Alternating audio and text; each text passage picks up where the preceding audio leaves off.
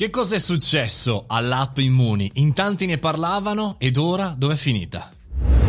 Buongiorno e bentornati al caffettino, sono Mario Moroni e anche oggi alle sette e trenta mi trovate qui davanti alla macchinetta del caffè virtuale per parlare di argomenti che riguardano la nostra vita, anche quella professionale, perché oggi parliamo eh, dell'app Immuni, l'app che ricorderete insomma qualche tempo fa era stata introdotta come sistema di tracciamento per eh, l'espansione purtroppo molto veloce del Covid, e poi in realtà insomma ce la siamo dimenticata. A nulla sono valsi gli endorsi di noi comunicatori. Io nel mio piccolo ho fatto qualche stories, continuavo a comunicare l'importanza di avere finalmente uno strumento digitale per aiutarci eh, in un momento così difficile e così problematico, e invece un po', diciamo così, la persona comune ha pensato bene che fosse più facile telefonare a un call center, eh, scrivere una lettera come alcuni hanno fatto, chiamare il proprio medico di famiglia, insomma fare tutto quello che non è scalabile, non aiuta un bel cavolo di nulla.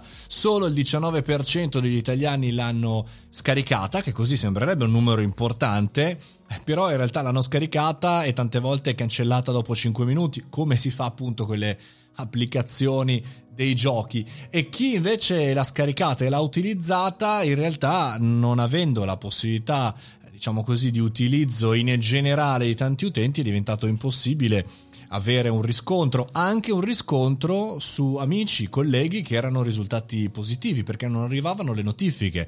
Quindi il giro del fumo, diciamo quello che noi diciamo spesso, l'esecuzione, non ha funzionato per nulla. E se in una startup non funziona l'esecuzione, puoi avere l'idea più bella del mondo, ma fallirai, non andrà assolutamente bene, o perlomeno diventerai qualcosa di diverso rispetto a una startup. In questo caso, una delle cose più eh, così simpatiche, azzorderei ridicole, è stato l'inserimento di un call center per agevolare l'utilizzo, l'utilizzo di Immuni, l'aggiornamento dell'applicazione.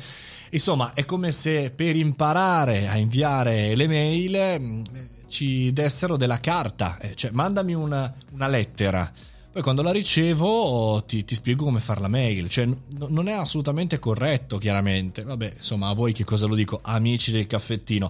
Ora, il futuro dov'è? Il futuro è sul governo Draghi, perché chiaramente con la nuova figura di Colao, grande manager, espertissimo di lunga data, insomma andrà a vedere se ha senso mantenere questa tipologia di servizio o inventarsene uno nuovo, o totalmente distruggere tutto e ripartire come sempre, come sempre facciamo e spesso in Italia, da zero, sempre da zero. Cosa impariamo noi professionisti e imprenditori? Impariamo che non è semplice imporre eh, un aggiornamento, non è semplice imporre un'innovazione, soprattutto se non conosciamo il nostro pubblico, in questo caso i cittadini, che neanche nel momento dell'emergenza cambiano, che cambiano l'utilizzo dei propri strumenti. Insomma, c'è molto molto da riflettere. E con questo concludiamo, non via app, ma grazie al nostro caffettino, al nostro podcast presente tutti i giorni, la puntata di oggi. Noi ci risentiamo domani, sempre alle sette e trenta, sempre qui. Sono Mario Moroni e vi attendo anche sul mio sito, se volete, o sul canale Telegram, ovunque voi vogliate. A domani, ragazzi!